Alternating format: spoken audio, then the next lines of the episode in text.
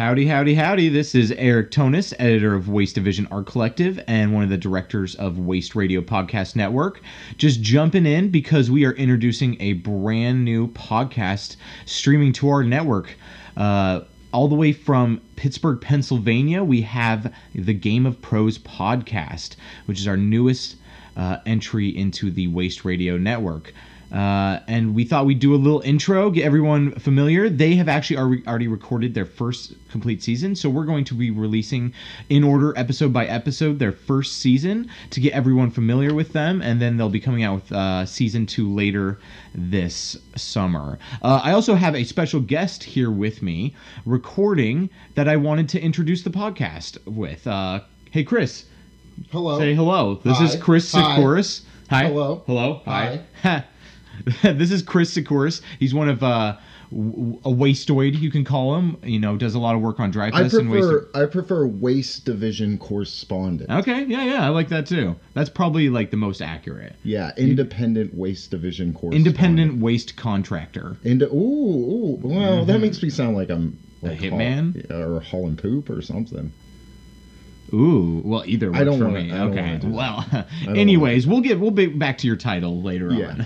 Uh, but Chris, I wanted you to give a little shout out to your friends because you're the ones who uh, first introduced me to this podcast and had them hit us up. So I figured it'd be fitting with you here me with me this weekend. Sorry, uh, to introduce the podcast a little bit and maybe give them a shout out. Yeah, it's uh it's Alina Cross and Dave Zaneski's podcast Game of Pros.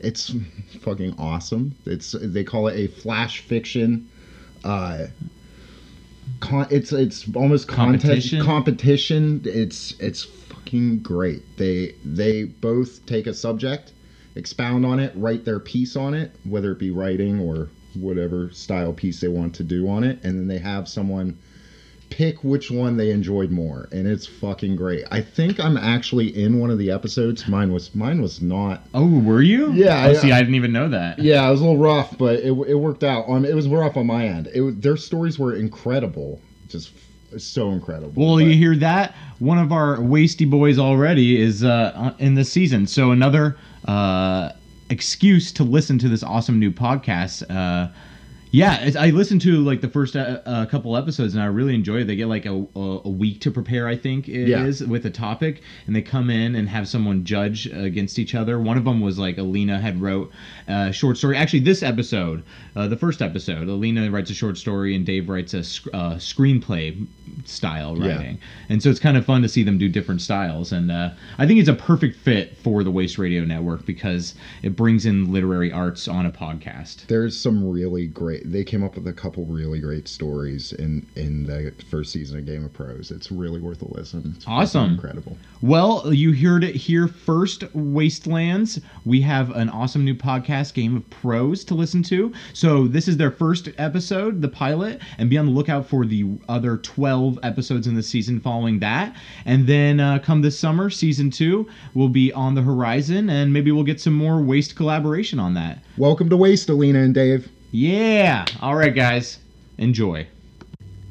All right, gang. I wanted to jump back in here real quick to remind everybody to go check out our our collective waste division. That's waste-division.org, where we feature a variety of um, essays, poetry, fiction, visual art, music, uh, podcasts, obviously on Waste Radio, um, photography, uh, and we do some, you know, festival event promotion too. So everyone should go check those out on Facebook, Instagram, and waste-division.org. I also wanted to give one last little plug to our Waste Radio podcast network. This is our budding and growing podcast network that we've started over the last few months. Uh, and I want to give a little plug to the shows that we currently have on there. We have four shows.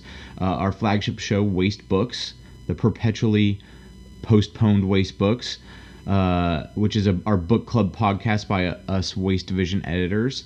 Um, we're trying to get this next episode done for Blood Meridian here soon, so be on the lookout for that. We also have Filthy Talk from uh, one of our waste editors, Phil Griffin. It's an interview-based podcast, uh, and then our new other newest one, Keller's Couch, which comes from Will Goodridge and Keller Paulson out of Billings, Montana. It's like a mix between a talk show and interview, and also they do episodes of uh, sketch comedy, and that's really fun. So, and then along now with Game of Pros, we're gonna have four full shows going on the uh, Waste Radio Podcast Network. Really exciting. You can find links to those on our website. We also have Waste Radio Facebook and Instagram and Podbean pages. So, uh, everyone give those a check out and be on the lookout for more Waste Radio coming to a device near you. Cheers.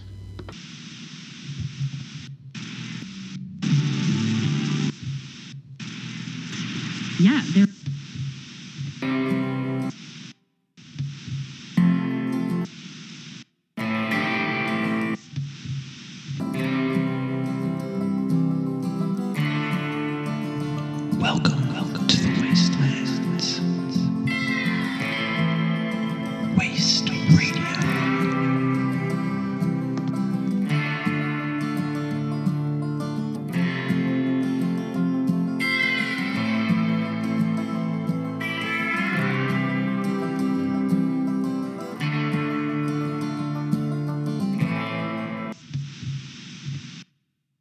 Stretching, ready to get this fight in. Oh, good call. whatever. Podcasting is serious business. We're all stretching now. I'm glad you're taking this seriously. I'm about to beat some ass, so you know. Welcome everybody. Dave Z here with you. And Alina is here too. Let's get ready to regale each other with stories. And that is your brother, Yes. Mr. Benjamin Cross. Yes, correct. Spec Cross. And you're joining us to uh ref Yeah. ref. essentially. To ref. Yeah. Mm-hmm. This is Yeah, I'm definitely going to be the officiant, the judge, the referee. Some would say the god of this little contest. yes, The actually. story master. Yeah. I like that. Let's okay, so if you're confused as to why the fuck we're talking about all this and what we're we are saying. So I had this brilliant idea last week, last Saturday. We were talking about something and Dave continued to say how great of a storyline it would be for a short story, and I told him shut your mouth. because I already have a story and it's better than yours. And Benjamin was there. He heard us in our fighting words, our beginning Yeah, I, fighting I words. just happened to be here. That's how I got on the podcast. I was playing video games at the right time. He was. So it could, it could happen to you. So then I decided that this was going to be real and it was going to be Dave and I. So here are the rules, everyone. We are going to try something new. This is a little experiment that Dave and I are doing. And tentatively, we are calling it Midnight Scaria Presents Game of Pros. And what that means is Dave and I will take one week to write a short story or script or song or poem any kind of written it just has to be a story it has to have a beginning middle and end we have exactly one week to write it on a topic and it has to be a genre story and then at the end of that week we have someone that comes on. This week obviously we're having ben because he was there when we first started arguing about it.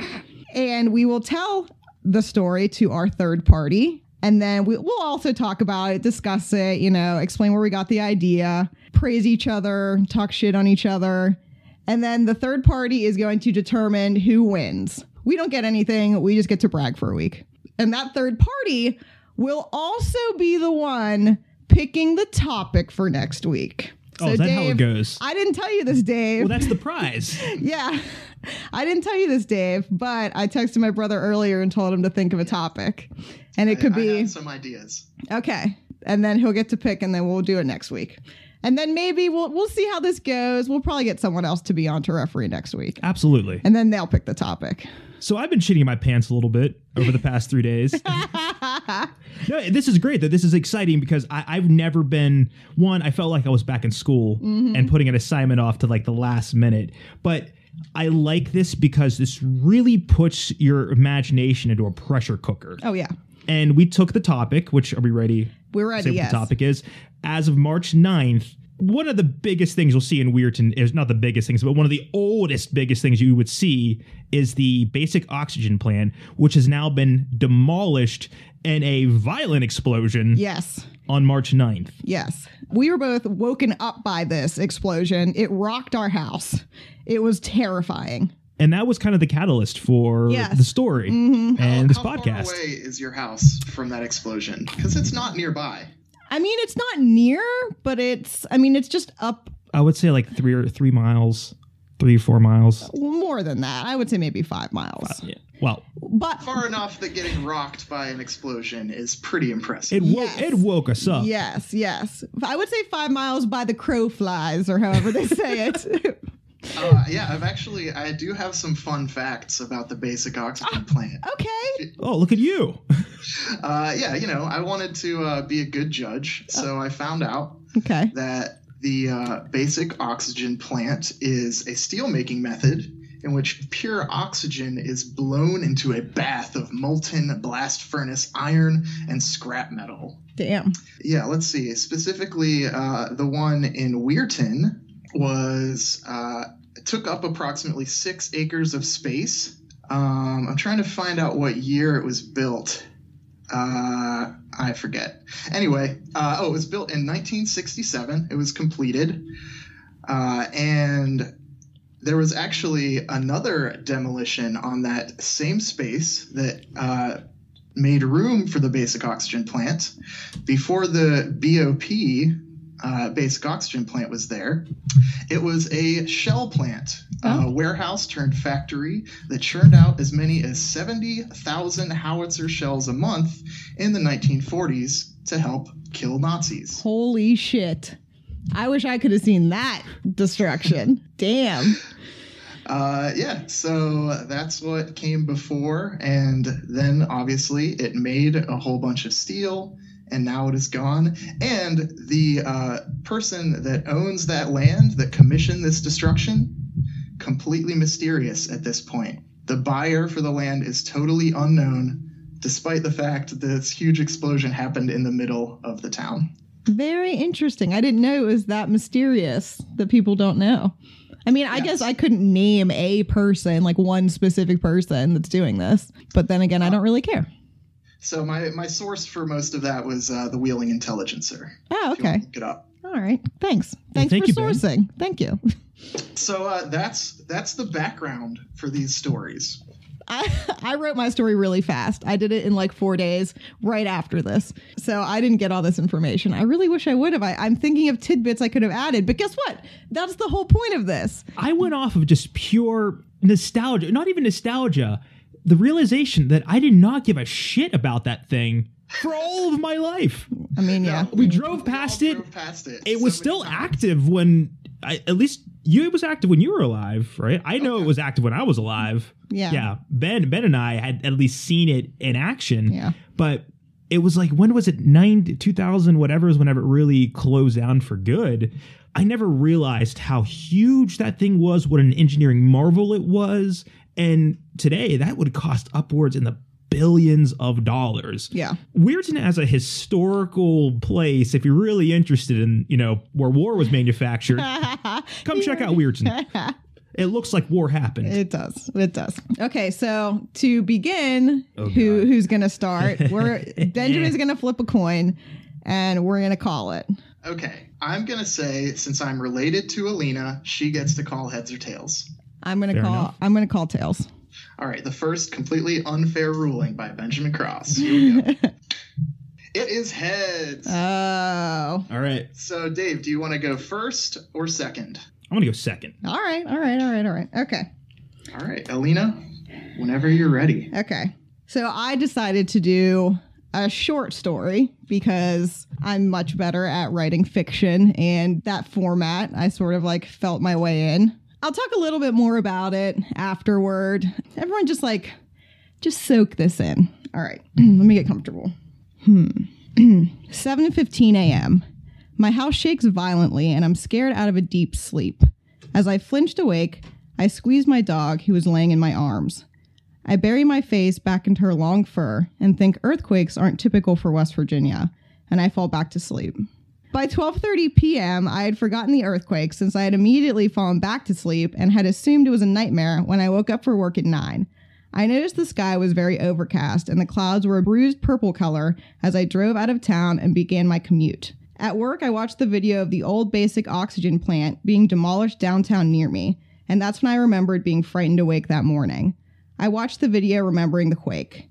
I observed the aftermath of the demolition. A huge cloud of debris engulfed the houses near. My stomach sank. That looked bad. Had they evacuated those people? Those houses couldn't have been safe to be in. 8 p.m. It was gently raining when I drove back into town as soon as I crossed the state line. The streetlights were off at my exit and continued to be off as I, ma- as I made my way cautiously home, switching on my brights. I saw several people lumbering down the street slowly, their silhouettes moving through the darkness of downtown like people who had lost their way. Why were people out walking in the rain? Three police cars with their lights on were parked haphazardly at the grocery store, but I saw no one around. I drove into my garage and parked, pressing the automatic garage door button and hearing its old mechanisms closing the large door behind me. My dog was whining when I opened the door to the inside, near my kitchen. Her high pitched wailing continued as I attempted to let her outside the front door. She instead bounded up the stairs and slid through the door to my roommate's room, quickly letting out an aggressive growl. Something was wrong in there, and I had to go in, but fuck, I didn't want to. My stomach dropped as I pushed open the door, just like it did early that same morning as I was jolted awake. I could smell vomit on the air. It hit me like a punch to the face. I quickly felt for the light switch and flipped it on. I wish to God I hadn't. My roommate was sprawled on top of his bed face down, vomit and bile seeping into the floor that he had at one point or several points expelled violently.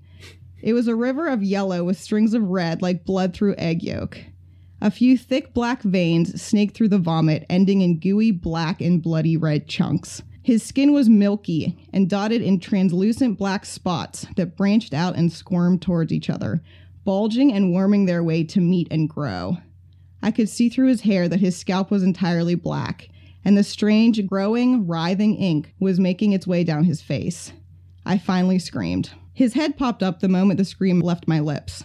My dog ran out of the room past me, and I heard her bolt down the stairs. I froze for a moment, not believing my eyes. My roommate sprang up from his bed and made for me with more athleticism than I had ever seen from him. I had enough time to quickly back out of the room and pull the door shut. I held it shut by the doorknob. The door was broken, it didn't latch. I knew the moment I let go, he was going to come after me. I struggled to keep the door closed, and I heard a wet, low chanting coming from my roommate as we fought over the door.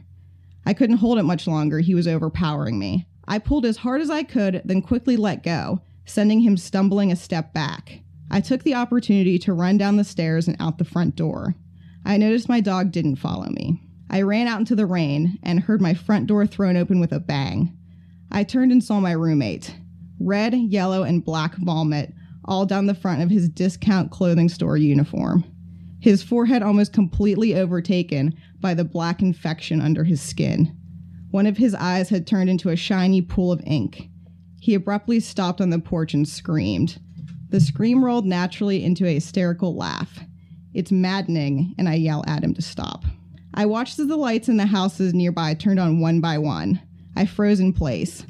I began to hear that wet whisper again, but louder and coming from all around me. Front doors started banging open in all directions, making me jump. I could see the silhouettes of my neighbors as they began to move outside. I could smell acrid vomit in the air. I felt a sudden burning pain on my arm, like a lit cigarette being put out on my skin. I looked down in horror. Every moment a raindrop hit me, it sank into my skin and under it, leaving a spidery black mark. The rain. Oh God, the rain. Soon, more and more, the spots appearing on my skin began burning, and it was reaching out and multiplying, getting worse by the second. My roommate was still laughing and screaming hysterically. I could see my neighbors begin to join in as they slowly moved outside. My elderly neighbor had black spots all up her arms and big black boils growing in the corners of her mouth, shining and oozing. Her hands up to the elbows appeared dipped in tar. The couple next door looked the worst. They were almost completely infected by the black, moving mass growing under their skin. Both sets of eyes shined in the light from their porch, Just shifting black seas where once joyful eyes resided. Their mouths looked like wide open gaping holes, jaws hanging unnaturally loose, the flesh around their mouths stretched wide. I watched as this sweet woman's tongue dropped out of her gaping maw like a black rotten apple off a tree. I began to cry. The neighborhood laughing drowned out my sobs. I felt a quake under my feet, the same one that woke me up hours ago. The laughing stopped all at once, and every black, viscous eye turned and looked directly past me. I could feel that I was going to be sick soon. My whole body still felt like it was being lit on fire, one matchstick at a time. I dropped to my knees and vomited. It was bile yellow with ribbons of deep red. It poured out of me like a fire hose. I heaved and felt something catch in my throat, and I began coughing up a long, black, hairy string. I cried and grabbed it, not wanting to know it was at the other end, but needing to get it out of me. I pulled and felt it move up through my esophagus, something deep inside of me coming with it. I pulled again, the black hair sticking unnaturally to my tongue and fingers. I could see my hands were now completely infected and pitch black, looking and feeling like fire ants crawling under my skin. I pulled again and it came loose from my throat. A chunk of bloody, rotten flesh hit the ground with a squish and stuck to the sidewalk, jiggling back and forth. I coughed up a large amount of blood and felt it pouring down my chin. Another quake. I finally look up again and realize my neighbors have been quietly chanting behind me. They're all still looking past me. I turn and immediately decide that this is just a nightmare. I'm still asleep after the first quake at 7:15 a.m. Pay no mind to the burning pain and spreading darkness all over my body, or the emptiness I suddenly feel in my stomach and chest, or the literal pool of blood and bile and alien entrails laid before me. It's just a nightmare, I thought, as a huge black spider blotted out the stars in the sky. This is my own personal nightmare. The quake from the demolition scared me, so I'm having a bad nightmare. The spider's huge, multifaceted eyes shone in the moonlight, its mandibles snapping and searching. I heard trees fall in the distance. As it got closer, my neighbor's chants grew louder, and I knew it wasn't just this street. It was everyone on the hill, maybe everyone in town. I saw a huge hairy leg move past houses a few streets over. The leg dwarfed the houses. I observed a thick, black string oozing out from its spinneret, a thin wisp of smoke billowing up from everything it came in contact with. I then began to hear the chattering of its fangs. I couldn't take it and closed my eyes, still kneeling on the sidewalk, rain now pouring down. I sobbed and felt something big and wet on my cheek. I snapped my eyes open, expecting to see the spider, but it was my dog. I sobbed harder and grabbed her, holding her tightly. I watched as the giant spider turned and descended toward my street. I could now feel every step it took, rumbling the ground under me. I closed my eyes again and squeezed my dog tightly. Don't worry. Soon I'll wake up from this holding my dog. I cried and lay down on the sidewalk, my body on fire in a hundred spots. My mind was getting foggy and sounds growing distant. More bloody yolk trickled out of the side of my mouth as I weakly heaved. I could hear the song of its fangs getting closer and the rumbling of the ground getting more intense. I squeezed my eyes shut and my dog even tighter. My house shakes violently and I'm scared out of a deep sleep. As I flinch awake, I squeeze my dog, who is laying in my arms. I bury my face back into her long fur and think earthquakes aren't typical for West Virginia, and I fall back to sleep. My alarm goes off two hours later. I wake up and move slowly to the bathroom. I look out the window. It's overcast, and the clouds look a bruised purple. The end. It was a dream all along. Question Um, mark? Question mark. Right. Uh, yeah. So you mentioned you were you were gonna explain a little bit after. I think that makes sense. Do you want me to explain now, or Dave? Do you want to go? How should we do that? What do you think's the better option? I'll, I- I- I'll explain now. Yeah. Yeah, might as well. Yeah. So I've been reading a lot of Stephen King. if you couldn't tell. see that, By the descriptions that I was going through. but to be fair, I didn't land there until you said Stephen King. Mm-hmm. And I really was thinking about when we were talking about the demolition, I was really thinking about the rain that happened the And rest of the that day. actually did happen too. Yeah, and it sort of like freaked me out. Mhm. And I was like, well, what if, like, not only is this Lovecraftian thing that we have just released, but like, what happens if, you know, the rain is tainted from all this nasty debris and shit? And then, of course, I just took that to an extreme, you know, this like Cthulhu ish extreme. But I, I don't I shouldn't clarify because everyone should honestly interpret the story how you want. Mm-hmm. But I I don't feel like it was a dream. I I didn't write it like it was a dream. I wrote it that's what happened when the earthquake happened. Was it put itself into like dimension time loop. And obviously, if it wasn't just a short story, I would go into that a little bit more and do it again. But I thought, honestly, the worst thing, obvi- other than vomiting and getting terrified by a spider and seeing all of your neighbors disgusting, um, would be I, I had to work all day. and then I came home to this. and yeah, then you know that that was one of the things I liked about it was it definitely felt like you were there. It wasn't like I was watching these things happen. When you mentioned the rain sinking into your skin, I I was picturing myself looking down and seeing just goo sinking into my Yeah, skin. th- those Yeah. those visuals were excellent. thank you. That's what I was going for, gross. So thanks. well, you got it. all right, cool. Maybe a little bit a la Junji Ito, a little bit. Oh yeah. Oh yeah. I'm imagining. It. I was thinking of it. Gyo the entire time. Yeah. because Gyo is about a, uh, a ship that sinks with this like this blend of organic and machine technology, and it finds its way into fish, and the fish find their way up on land, Mm-hmm. and then the machines find their way into people. If I would have had more time, I think I would have made the spider like out of metal.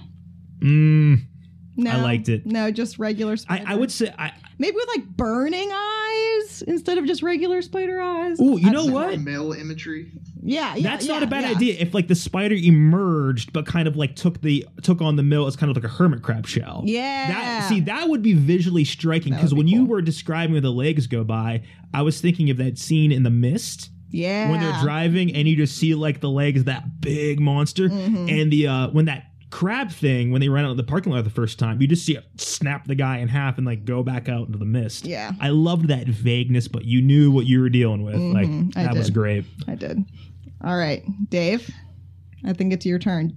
Yeah, we can talk more after Dave's story. Yeah, exactly. Did you uh, have a title on yours Oh, I didn't have a title on mine. i'm gonna i'm gonna drop my title then Yeah, because I just I just the title was just like downtown demolition was the title of my notes. So that was just the topic. So that was my title. i kind of feel if you give the title you're gonna be looking for the connection between the title and the story yeah, I a feel little like bit too much we can add a title if it's necessary. I mean, I'll, I'll give the title at the end, but I'm, I'm pretty sure you guys are going to extrapolate what Yeah. the title would have We're loosey goosey on the rules of actual storytelling. We're feeling this out. Yeah, everything everything goes. I would say.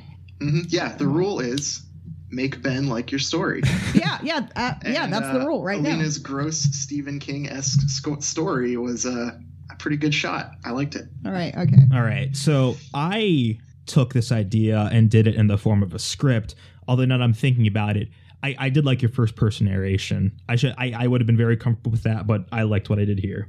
So we open to an exterior shot of Weirton Heights on March 9th, 2019, in the morning. So the first thing we uh, see is a news report. A reporter stands in front of an excited crowd overlooking the demolition of the Weirton Steel Basic Oxygen Plant, a massive 20-story steel structure sitting down in the middle of the valley. It's Stan Stanley here, your Johnny on the spot, bright and early overlooking Moon Valley, the former site of Weirton Steel, in anticipation of the demolition soon to be underway.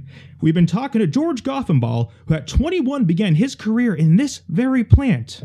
Oh, yup, uh, finished high school, uh, got a job in the mill, you know, like you do, started a family, put both of my daughters through school because of it. And the plant itself, George, was an engineering marvel at the time. Yeah, some of those beams, I mean, you couldn't imagine how big those beams were. I mean, they were holding that whole building up. To build that building today would be 2 billion or 3 billion. And we just took it for granted. So the cheering and the crowd starts to swell up. Well, all right, here we go, folks. It's all about to go down. 70 years of. Then in the crowd, you start hearing the screaming, and they scream that they see somebody down in the valley running into the mill that's about to be blown up. So you get pleas from the crowd to stop, but that falls on deaf ears. The shockwave from the explosion violently shakes the valley. Screams and cries of disbelief can be heard as we pan out from the news report. So you have kind of the image of the news report, and it pans out, and you realize you're just watching the news report on a smartphone. And then we go to Under a Bridge in downtown Weirton, July 3rd, 1992. We find that the man running into the mill is the man we're left with now a disheveled, bitter man named Tom Cooper, who has found himself stuck in the past through means way beyond his understanding. To get by, Tom has taken to soliciting himself as a prophet, who for a small fee will answer any question one has about days yet to come, specifically, any questions pertaining to happenings between known history and March 9th, 2019, thanks to a smartphone. Tom's phone is perpetually stuck at 20% battery life and has shown no signs of changing for months. Tom, at the moment, is demonstrating his talents to a curious young man seeking some career advice. Yeah, there she goes, the mill of the future. Horse shit! This is America, buddy. It's too big to fail. Yeah, well, big and American does not mean much in 2019. I mean, no one is ever gonna ever gonna use Chinese steel over American steel or anything from China. I mean, I don't buy it. You don't buy it? I mean, have you ever seen one of these? He shows him his phone. All the best stuff is from China. yeah, buddy, I've seen a calculator before. No, no, no, no. you see, with this, that's the, just the tip of the iceberg. I mean, it can be a calculator, but why think inside the rectangle? No time for the grocery store? Have your shopping list done for you on a regular basis. Lonely? Send a mutually accepted dick pic to that special someone. Or hell, play Mortal Kombat with a friend in Vietnam. The possibilities are endless. Eh, I've seen better. Where have you seen better? I mean, that David Copperfield guy made the Statue of Liberty disappear on live TV just last week. Oh, God, that was a black curtain. Well, okay, all right, all right. Well, tell me this, future boy. Uh, who's the president of the United States? All right, I'll tell you that right now Donald Trump. Well, hell. Finally sounds like we're getting our shit together again. well, things really never have changed. Okay, all right. Now, how about my $5? I mean, that was more than one question, and you're lucky I'm running a two for today. Well, let me give you some free advice, Nostradamus. Beggars can't be choosers. you know, man, I don't think that pertains to this at all. Get bent and dirty, Tom. And so Ed flips on the bird, grabs his nuts. Tom shakes his head in disgust at the human condition as Ed walks away, repeating his sick burn, laughing as he goes. Beggars can't be choosers. Tom takes another huge swig from a bottle wrapped in a brown paper bag. Suddenly, there's a commotion from behind a dumpster, and we see an irate bum holding a stick and bindle who rolls a buggy full of his worldly possessions out into view. This is Old Man Dippy. Dippy has had it. Oh, the Dip Man Crothers. No, no, no, don't be giving Dippy the pleasantries. Only Dippy's friends call Dippy Dip Man Crothers. Dippy is out of here. Dippy, hey, Dippy, wait, man. Oh, Dippy, nothing. You promised Dippy a cut of the gravy from your propertizing business. Dippy let you live under Dippy's bridge out of the kindness of Dippy's heart, and all Dippy's got is no sleep from all of it. Hey, come on, buddy. Come on, come on. Don't leave me. I mean, we've got this great Oscar and Felix chemistry going on. I mean, who's going to keep me company? Here, you want money? I've got. I, hey, here, I found these. And he just offers him a handful of junk, lint ridden candy, a few loose coins, and a quarter machine coin. Dippy doesn't even look at it. After a hard, long stare and a head shake from Dippy, Dippy ends the union. No amount of bacon or puppy dog eyes is gonna get Dippy to stay, and there ain't nothing you're never gonna do about it. Dippy leaves rambling to himself, and Tom toasts to another failed relationship. it's okay, Dip. You know, the leaving part's not as hard as it used to be. You get used to it. The reality of now being alone, homeless, and stuck 27 years in the past starts to set in. Tom's mood shifts to morose as he takes another drink. It's empty. This is the last straw. He violently smashes the empty bottle against a wall.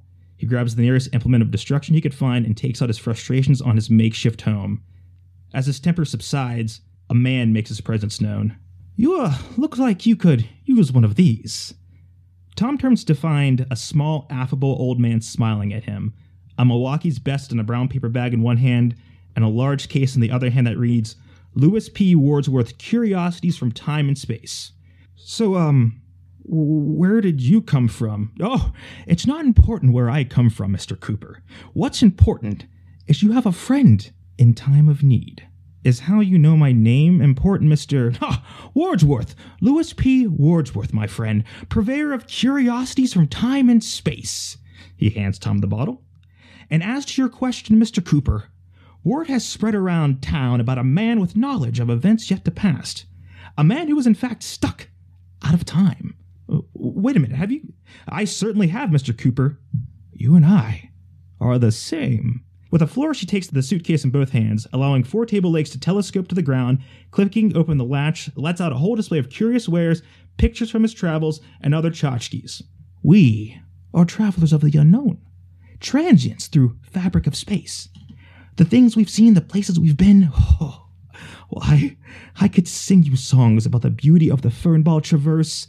I've marveled the ruby geysers of Devon's Cross, talked philosophy and the meaning of love with great elders of Bethanian. All this time, I've just, I've just longed for somebody to travel with, someone with a mutual understanding of our situation. I could only imagine where you've been, Mr. Cooper. Please, please, do tell.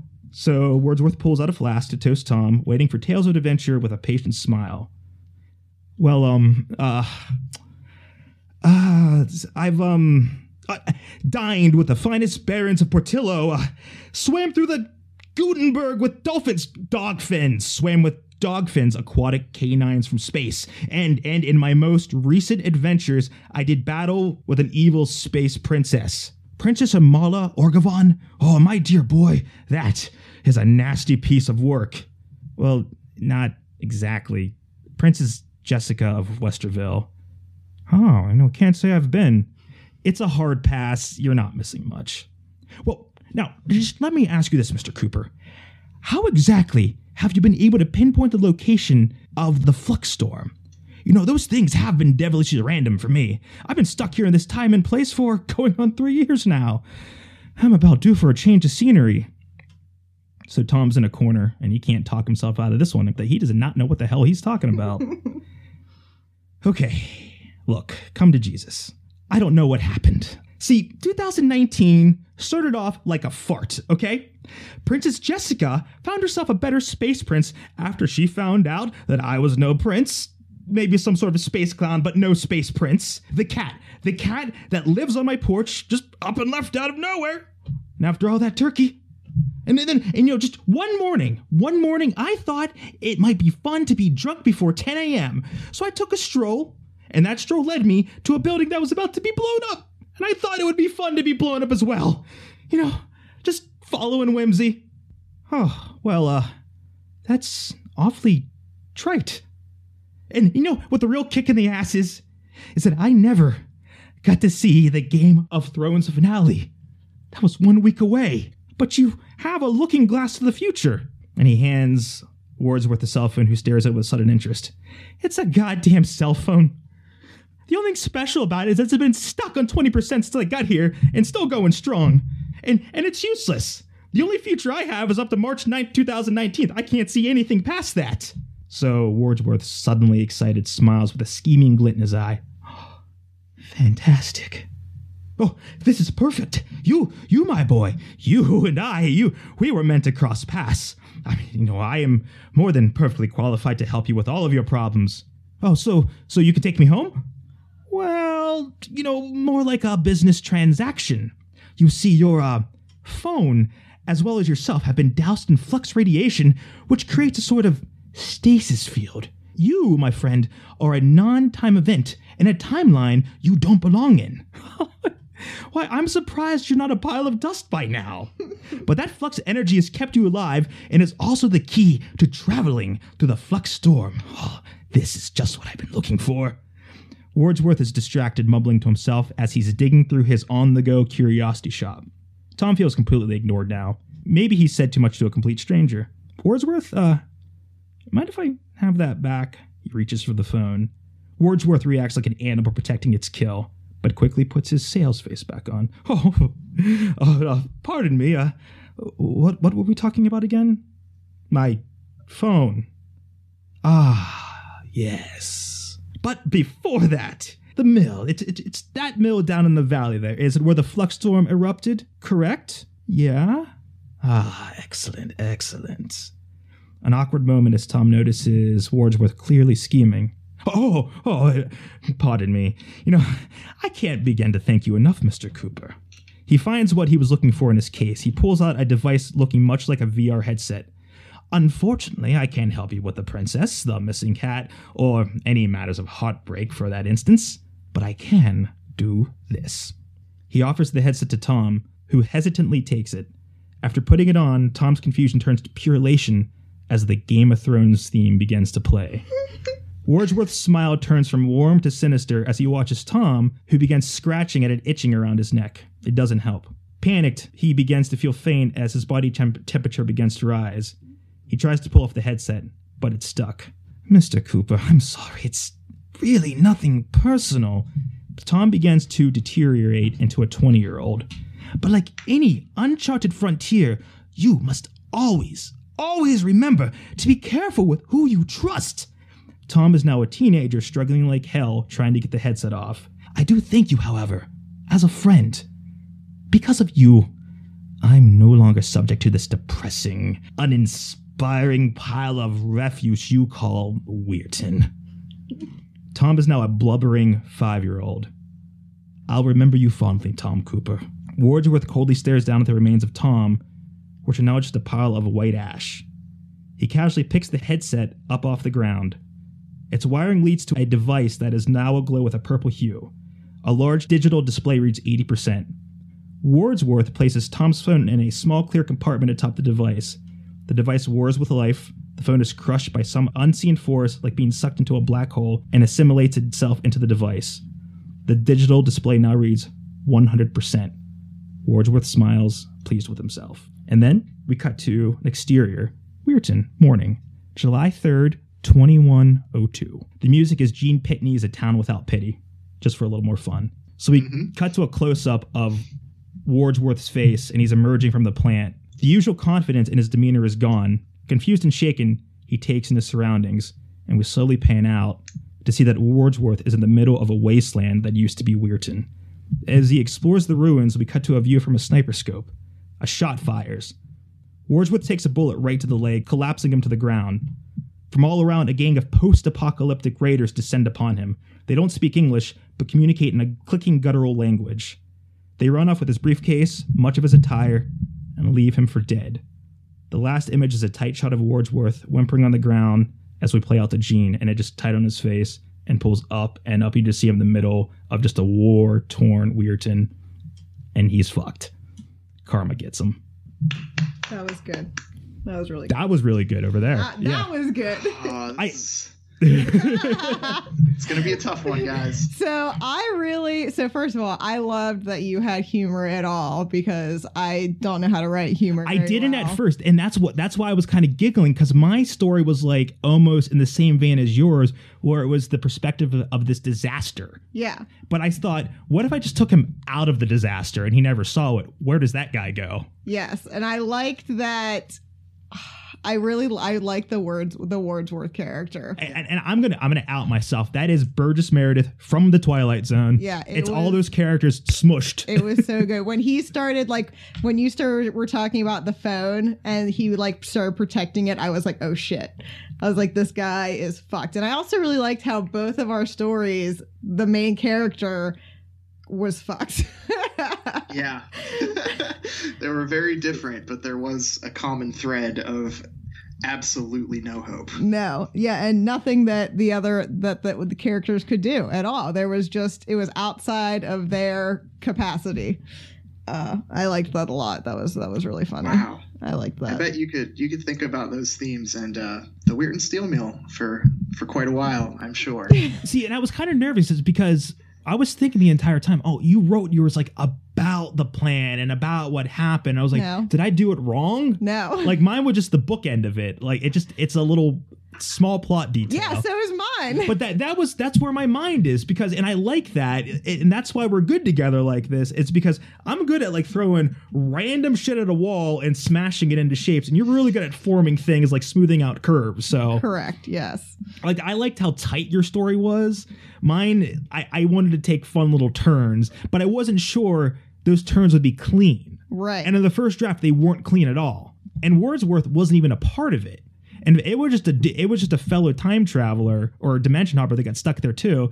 And I had problems with that because I wanted these characters to have some background, and Wordsworth was ominous enough, and I love that sort of ominous character in stories like Yeah. that. When I when I clicked in with Burgess Meredith, the character came to life because in the Twilight Zone, if anybody picking up on it, Wordsworth is um, the character from Obsolete Man, who plays a librarian who's being sentenced to death by the state. And he pulls a fast one on the state. I don't want to spoil it for you. It's a great episode. But I couldn't get that character out of my head. And once I had that, I had the story. Yeah, yeah. I felt like once I once I thought about like the rain and I've been I've been I actually just finished Desperation by Stephen King. I don't know. I know Benjamin has read it, which by the way, I've started Regulators. It's fucking crazy because it's like the same people, but it's not. Yeah, it's really good. Yeah, I was like I was reading it and that's what I had like in my head. I had all these like really gory details and that's what I wanted to I don't I I mean I guess it is a metaphor. Sometimes that's how I feel about Weirton. That's where your strength was, is I just had vague little mashups of Weirton in my head. You nailed it specifically. Like you had a feeling. I like when you described the turn signal down there not working and just living on the street. I saw it perfectly clear, but still not even knowing what everything looks like. I saw Mike and Karen next door turn and turn into those things. It was horrifying. Yeah. But I think you visually got Weirton much better than I did. and I wanted to like I liked that everything was vague. Like the main character didn't have a name. Like the roommate was still just the roommate. The neighbors. Like you could you could put anyone in there. Okay, well, when I was listening to your story, the roommate was definitely Dave, right? Well, I mean Yeah. he is my roommate, but you could put. When you said the discount clothing uniform, I almost said Sam's Club uniform, but there was something about like the discount clothing store. I like that better. Like s- this, mo- the less specific you were, it, Yeah. I like the vagueness Yeah, of it all. I like being specific about the details of the horror, but not being specific about the people involved and Mhm. like what was actually like going on. Which all that matters. You you went for pure horror, and I went for like sci-fi humor. Correct. Yeah, yes. Dave, you- yes. You squeezed in several very memorable characters into a very short story. Like, I hope that I have a headache now. I hope Cooper Wordsworth or is it Wadsworth or Wordsworth? Wordsworth. Cooper Wordsworth. I, I hope he shows up in some. Cooper's dead for future. sure. Wordsworth. Wordsworth was yeah. left for dead. yeah. I like. But if you're a time traveler, Yeah, we don't. We may see Wordsworth. I don't know. Yeah, who exactly. knows? He may I- pop up again. So I've started thinking about this as uh, Cronenberg versus Steven Moffat. That's perfect, man. that is the perfect. impression I'm getting. Um, yeah, Benjamin, what did you like about them? What did you what what would you have done differently? I want to hear that from you too. Okay. yeah. Um. Uh. That's. I, yeah. I don't know. I didn't write this story, so I. I will say that some of the timey wimey stuff was a little bit jarring. Um. It Oh. did take me a 2nd Mhm. to orient myself in 1992 and figure out what was happening, but that I think was an okay part of the story. Like being disoriented was part of it. Uh, once you say, "Oh, he's got a cell phone. It's been stuck on 20% battery this whole time," I was like, "Okay, I get it now. This is this is what he's doing. he's living under a bridge, playing with his cell phone all day." That never Um, dies. I love it. and then, oh, and I liked I liked how he got time vampired in the end. I like uh, that he got sucked in by Game of Thrones. that was yeah.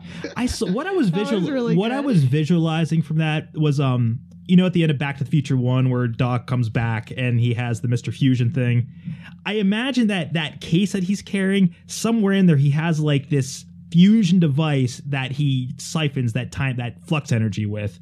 I didn't want to go into detail because, like you said, the sci-fi stuff.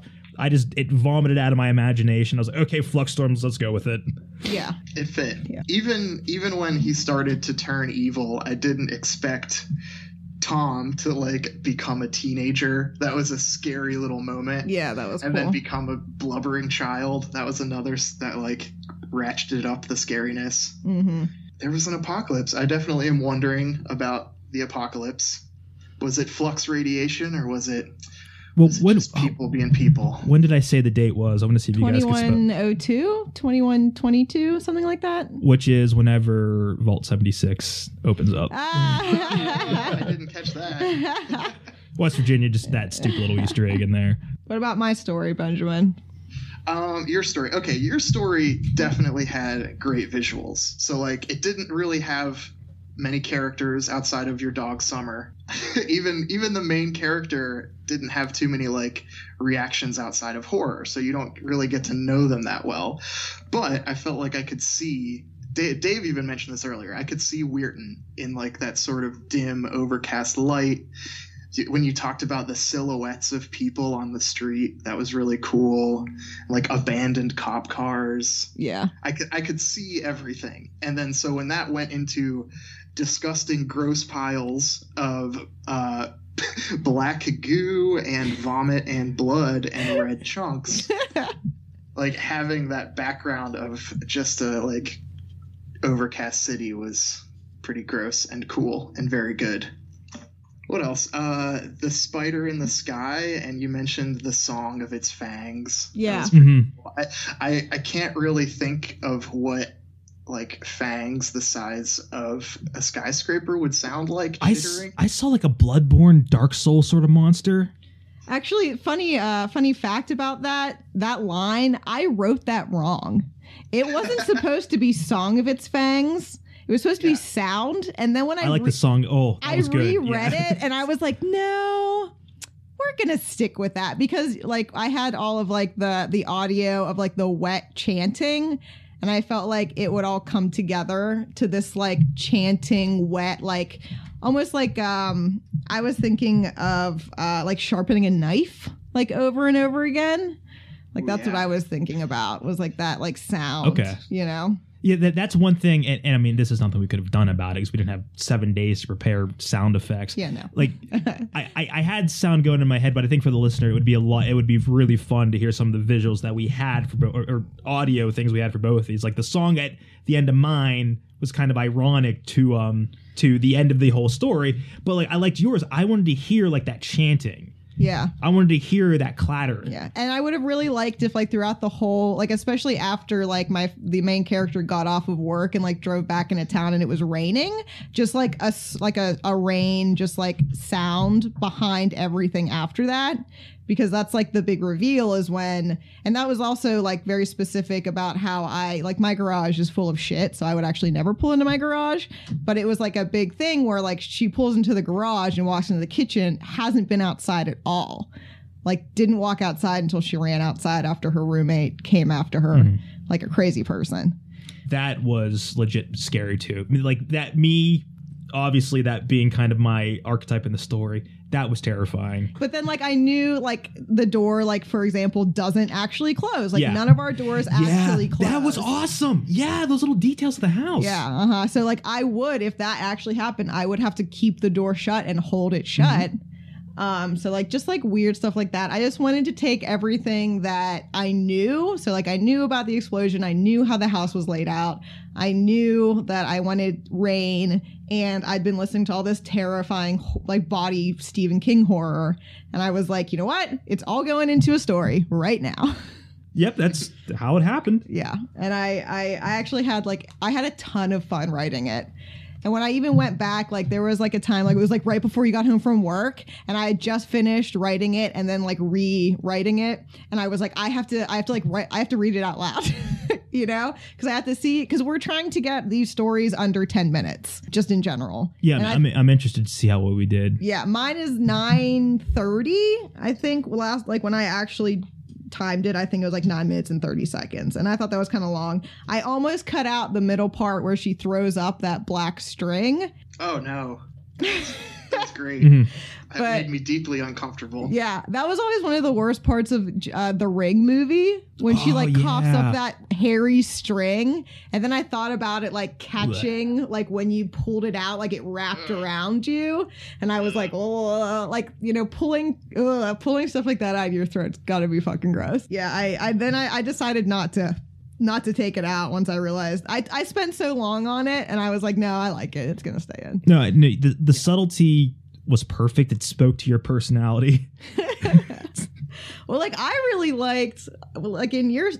I don't think, honestly, I.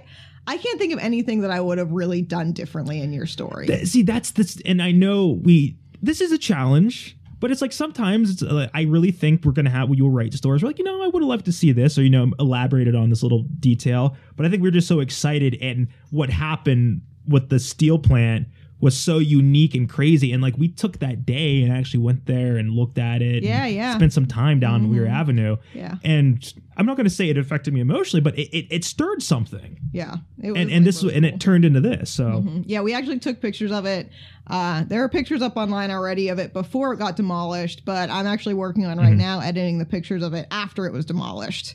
And we just have I have pictures of like all the debris and everything still just like laying there. Yeah, if you check Oh, out our yeah. Instagram, that's where um, that's what CC and the rest of us are posing in front of that Mhm, big yeah, plant back there. Yeah. Which good Yeah, job, by the way. Those pictures I took of the frozen stairs were sick as fuck. So, can you guys describe what it looks like now? What is what does the wreckage look like? It's just scrap Mhm. metal in a huge fucking pile. And that's where the end of my story came from, just seeing that and seeing him emerge from out of that. And how I described it, you just see that huge pile and just that barren place now with nothing there. hmm Yeah, it's nuts. But I was thinking about all those, like, if you watch the video, I don't know if you watched the video of like it being demolished, Benjamin, but I did you many can times. you can see those houses on Weir Avenue being engulfed Mhm. Okay. in that destruction. So I hope everyone that listens to this podcast goes and watches those videos.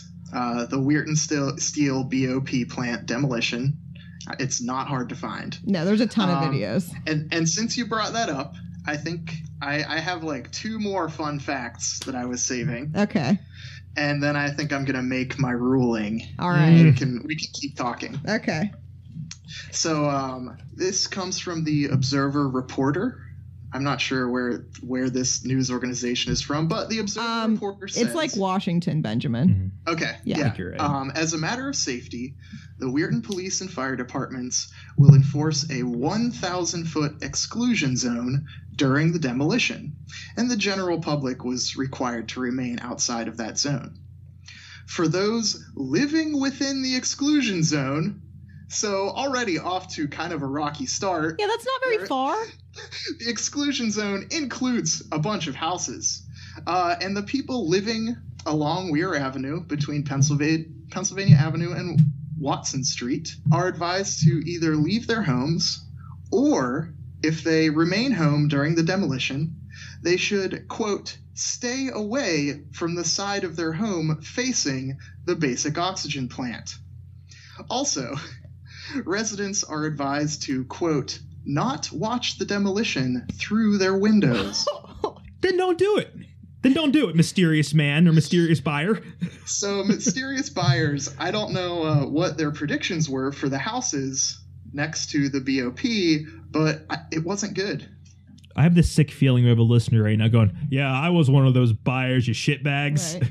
Well, yeah, and there is a class action lawsuit, uh, in, possibly in the works. Could- People could are I- talking it. could I talk about? I think it was I, I forget which news news organization did it. It wasn't WTOV nine, but they went up to Weir Avenue, and I think they were talking to Mike Noge, who's a pretty, but he's been around the area as a lawyer for a while. Oh, lawyer. And I will quote him, and I thought this was the most unnecessary quote. We're looking at the 9/11 of Weirton, West Virginia. yeah. Ouch, Mike. Yeah. Ouch. Few broken windows, Mike. Yeah, property damage. It sucks. Probably that's all in the ventilation of the house, but goddamn, man, calm down. Yeah, we um we actually went as we were saying earlier. We went and walked. Um, this was on Thursday. We went and walked on Weir Avenue, and it was fucking. I mean, it's it's never great down there, but I felt it like it was extra dusty, and I felt I was I was saying we were down there. I was like I felt itchy, like I honestly felt like there was still crap in the air, and we saw a ton of panhandle cleaning people down there. Yeah, still going at it. Yeah, so But the, but the day it happened was was seven in the morning. A couple hours later, they hit Weir Avenue with uh, panhandle cleaning trucks, and they just sprayed everything, which created sooty mud. hmm And then it rained. So I feel like as I as we were talking about this, we have cancer. Yeah, There there, there's your black goo. This is how Yeah. it goes down. Yeah, cancer. All right, guys. Uh, here's a question: Can there ever be a draw? No, No. no, okay, no. fair Draws are not allowed. I mean, uh, yeah, that that'll be up to the next judge. I, I'm not going to call a draw, although it was very close. I'm proud of both of you. Ooh, Aw, uh, aw. there is a, a silver medal in this contest, though, so no draws, but you get a silver medal. Okay. And the prize for this week's contest, anyway, is I'm going to give you give the winner two options, and they'll get to pick between those two as to what next week's theme will be. I think the judge could always do that. Okay, I that's like a good that. one. I like this. I, I, yeah, I, I mean, another judge might be able to pick it and give you a different prize. Who knows? Uh, okay, but the winner is drumroll. It's Alina. Yay! I would. I would have. Uh, he was so, celebrating. I would have given it to you your too. Your imagery was awesome, and basically you won because you caused me to suspend my disbelief. Thank I you. was in your story 100%, and it was scary. Uh, Dave, I think if you had more time to work on this, you would have won. One of one of the the big things was I I kept getting taken out of the story when you would sort of pause and gather your thoughts. Um, because your your story had sweet characters, and I think I would would have connected to the characters more if I could have stayed in the story better. I know, and I think So that's with, the disadvantage. With some editing, script you would have won, man. Uh, but congratulations, Alina. Woo! Good job, man. That was great. That- no. Game of Pros winner over here. Uh huh. I'm striving for a win. Here were my two best ideas for next week's Midnight Scario Game of Pros. Okay. You'll get to pick. Topic number one alien abduction. okay. And that's courtesy of me listening to last podcast on the left a lot this week. Topic number two video games. We're gonna go with video games. okay. We're gonna go with that because I feel like Dave would have an advantage for of me advantage for alien abductions. And I feel like we're on we're on level playing ground with video games. So video games will be, and we will have it ready by neck by it should be ready by Sunday, because we'll either I would say it has to be ready by Sunday morning. It just depends on who we get to judge. We'll Mhm. either record it Sunday or Monday. Long story short, even if we have to like digress on when we record, our our writing time has to be either seven days or maybe eight seven and a half days. But we need that time constriction because i guarantee you sometimes that time constriction will make one of us not as good as the other one. And that's the point. Almost happened over here. like that's the point. And i i fully anticipate myself to put out one a few shitty stories just for time constraints. And guess what? That's the whole point of this though. It's it's a contest oh s- see summer's still happy that i won because i was she was in my story Summer can't read. she was a big listen to part of my story she could hear She can only interrupt them. yeah oh i'm so excited Yeah, and um, anybody listening, tell us what you think. Yes. In the future, I'm I, we are also considering having a poll.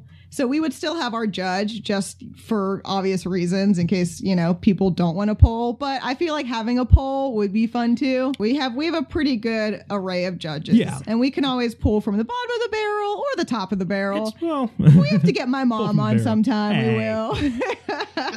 But that's- she'll always come but on. that's good. That gets a lot of different judges in here. yes, exactly. So it won't always be the same kind of person. And I feel your judging us. mom would just pick you. I'm actually surprised my brother picked me. So I, I feel I may be on a hot streaks at some point, and you're gonna bring in your mom as a tool. I'm gonna have a really bad week, and I'm bringing my mom. It's all politics in these podcast pros contests. Benjamin, I'm so glad that you were on, that we convinced you to do this because you were there Yeah, when thanks, we started buddy. fighting with each other. yeah, it was uh, it was an honor, but boy, I, I'm glad to have this burden of responsibility off my shoulders. And Dave, I hope we're still friends. I hope you don't hold it against me. Never, never. All right. Like I said, Uh, I would yeah, have given it to her guys. It was too. a lot of fun. yes, it was super fun, and maybe maybe Benjamin one day, because that's the other other thing I was thinking is one day we could have other people write stories too. Ooh, a three way. A three-way or a Oh, yeah, I'd love two-way. to go head to head with you guys sometime. Yeah, or like you and Dave go head to head, or him or you and I do. Yeah, we're we're all about We can do anything. Yeah, we this. can, we can do anything. Guess what? It's our podcast. We can do whatever we want. Ben, thank you. Alina, thank you. And congratulations. Thanks. I'm Dave, be- do better next time. I'll be bragging about it all week. Don't worry. A Midnight Scario production.